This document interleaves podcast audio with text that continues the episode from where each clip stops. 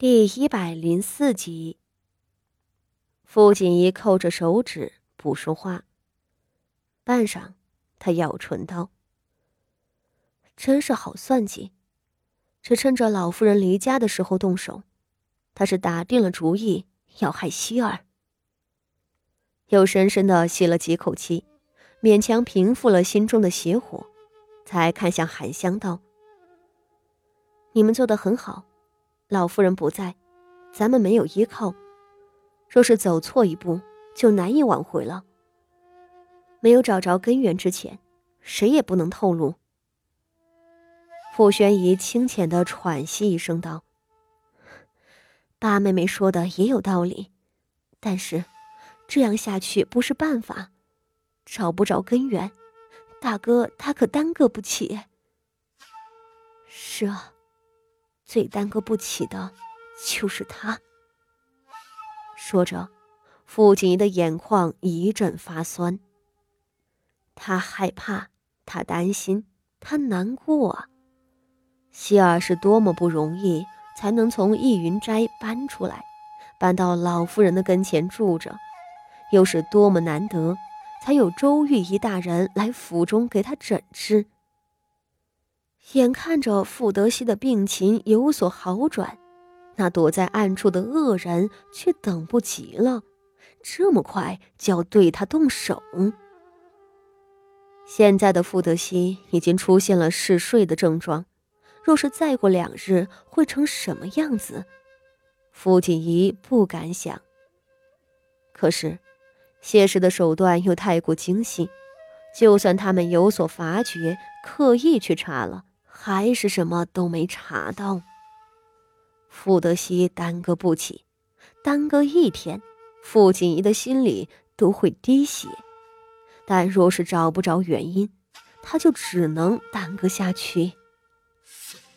我的意思是，从今日起，把大哥所有的吃穿用度都换一遍。身边站着的傅宣仪慢慢的开口了，他缓步走上来。伸手抓住了傅锦仪扣在窗棂上的三根手指。八妹妹，你的指甲在渗血。傅锦仪一惊，手猛地缩了回来，这才看见自己的指甲扣进了木头缝里，几乎被他掰断了。他将手拢进了袖子里，撇过头去。谢谢吴姐姐，我没事。傅宣仪打量着他，八妹妹。傅宣仪的眼睛闪了闪。你和大哥哥并非一母同胞，还能这样为他着想，我看了都有些动容了。这话一出，傅锦仪猛地回头看他。是的，这些日子以来，他为傅德熙做的太多了。甚至不惜冒险，引着傅德熙在宾客面前展露射术。旁人也就罢了，五姑娘傅宣仪是和他走得最近，又和傅德熙两人住得最近的。他如此聪明，怎会看不出这里头的不对劲儿？并非一母同胞的亲生姐弟，能够这样做，根本就是不合理的。吴姐姐，就算同父异母，他也是我大哥。傅锦仪缓慢的道。傅宣仪眯了眯眼睛。傅锦仪咬着牙，继续道：“吴姐姐送给我的李子，味道很香甜，我很喜欢。吴姐姐是这个家里唯一能帮着我的姐妹了，我也是唯一能帮着吴姐姐的人，不是吗？”李子，傅宣仪的目光一闪，那是他们相交的承诺。吴姐姐，我不喜欢别人刨根问底。傅锦仪开始急促的喘息，他已经心乱如麻了。这个傅宣仪竟还来打探他的底细。他倒是不担心傅宣仪会猜到他那个渗人的秘密。但这种让人打探的感觉很不舒服。傅宣仪叹了一口气，随即伸手握住了他的手腕。我不是想对你刨根问底，傅宣仪轻声道。只是，既然你是我唯一真正的姐妹，我看到你这个样子，不得不替你担心。八妹妹，你真的没事吗？如果有什么难办的事情，与其埋在心底，不如说出来，让我看看能不能帮上忙。傅锦仪倒是愣了。他眨巴着眼睛看着傅宣仪，半晌，他低下了头，讷讷道：“是我误会吴姐姐了，吴姐姐，对不起。你帮我照顾大哥，我谢你都来不及，更不该误会你。”傅宣仪摇头笑了：“我没事的，你不用担心。”傅锦仪回了他一个笑。旋即反手握住了他的手。嗯，这就好。傅宣仪点头道：“就算有什么事，也都会过去的，不是吗？”在傅华仪的记忆里，傅宣仪是个很刻薄的人，与谁都合不来。但或许正是因为性格孤僻、刻薄，他一旦有了真正的朋友。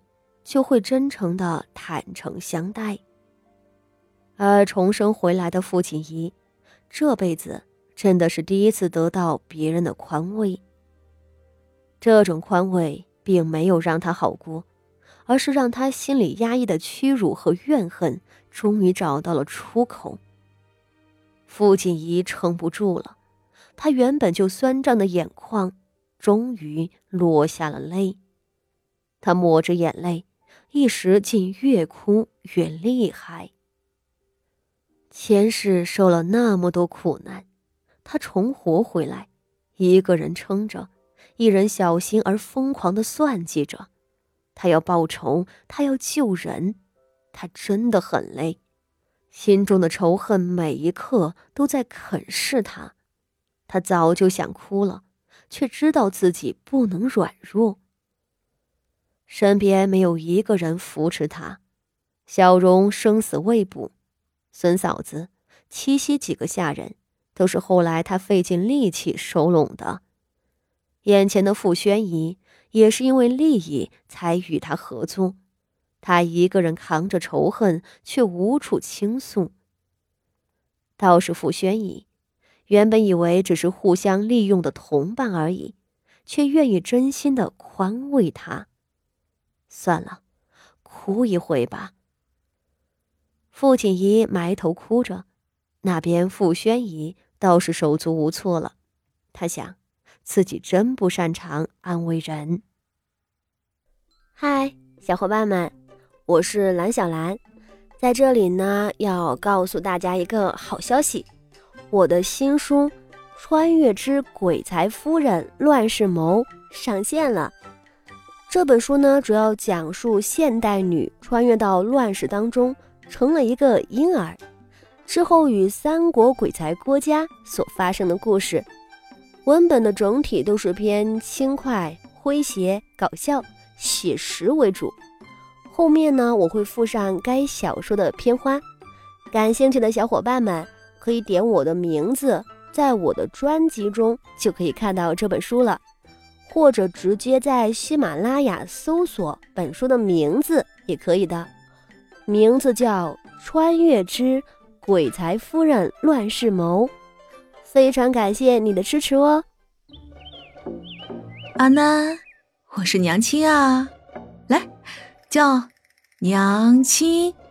对于穿越，叫王静表示，娘亲韦文清也有人权。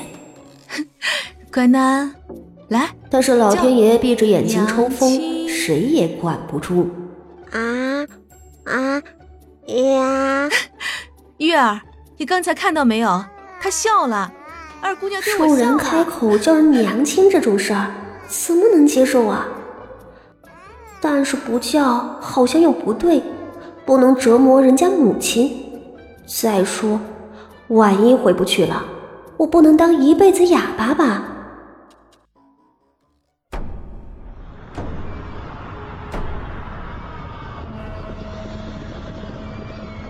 乔俊曹公曹孟德在陈留起兵了。什么？陈留起兵？所为何事？孟德公号召各镇诸侯并起，讨伐董卓。可有人响应？所召诸侯有十八路之多。冀州牧韩馥，同样是穿越，为啥别人穿越就是文景孝武的太平盛世，他穿越就是大厦将倾的王朝末年？十八路啊！哼，一群各怀鬼胎的乌合之众，能成事才怪。别人穿越是跟各类女人玩宫斗宅斗。和各类男人上演阳谋阴谋，他穿越不仅是样样要会，还窝在家里被老娘压着学刺绣女工、烹饪做菜。阿妹，从今天起呢，你就跟着你张姨娘学打络子，平日里得空就到我这儿来，不用干什么，在旁边看着就好。啊，娘，我才五岁啊！手指都还没有展开，那烙子能结起来吗？阿妹，从今天起去跟你姨娘学绣花吧。啊，绣花呀，多高深的技艺啊，肯定比打烙子难许多。呃，娘，阿妹能不能不学了呀？再忍忍。再忍忍啊！初学的时候都这样。别看你张姨娘这会儿手上功夫这么好，当初她学的时候啊，也被扎呢。佳儿啊，这阵子功课怎么样啊？呃，老伯父挂问，佳儿如今的功课……嗯，如今功课，如今功课怎么了？你今天课业完成了？父亲，如今四十未过，您就要检查孩儿默写吗？那孩儿只怕要让父亲失望了。天问篇，孩儿还未动笔。那你还不快回去继续？父亲，子曰：“学而不思则罔。”一味默写，诚然能尽快让孩儿出口成诵，然孩儿观天问篇时心生迟滞，由来此间，欲求父亲解惑。哪知父亲不光不夸赞孩儿勤思好学，反而是责怪起孩儿。孩儿心中实在是不服啊！你还狡辩，赶紧给我回去文书！再不听话，当心我抽你！父亲，你前阵子才教儿子以和为贵，君子动口不动手的。你再说一遍。孩儿这叫学以致用。啊，这孩子顽劣不堪。让德良见笑了。嘿，哪里哪里，我很喜欢佳儿这孩子，对我脾气啊。文开呀，我有一女，小字阿妹，年龄比佳儿稍幼，我有意与文开结个亲家。德良不是说笑，儿女终身，别人穿越，就算长得不咋地。也能有一堆美男围绕身边供差遣。他穿越，就是没等展开，就被老爹拿去定了亲。定亲也定了，但是为什么她未来准老公看上去会是一副弱柳扶风的病秧秧？这将来要是一不小心斗嘴斗气啥的，还不把老公给整没了？你现在身体怎么样？这个还好。你怕癌症吗？其实是有些怕的。我能给你先把把脉吗？什么？昔日冠军侯北极匈奴，嫣然乐功，国之寸土尚丝毫不让外露，况吾之夫君？卧榻之侧岂容他人酣睡？蔡武之夫君亦不容他人染指分毫。我饿了，我们去吃饭吧。嗨，我不是在开玩笑。如果你将来要接新人进府的话，除非把我休了，不然你那一个我改一个，你那两个我逐一双。如此凶悍，除了郭某，谁还敢要啊？今年九月，今次成见，若得蔡女，必不相负。颍川杨迪，郭家顿首拜上。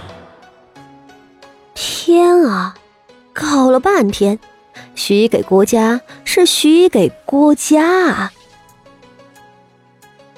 欢迎收听古风言情小说《穿越之鬼才夫人乱世谋》，作者：舒妹，演播：蓝小兰、史生、飞天。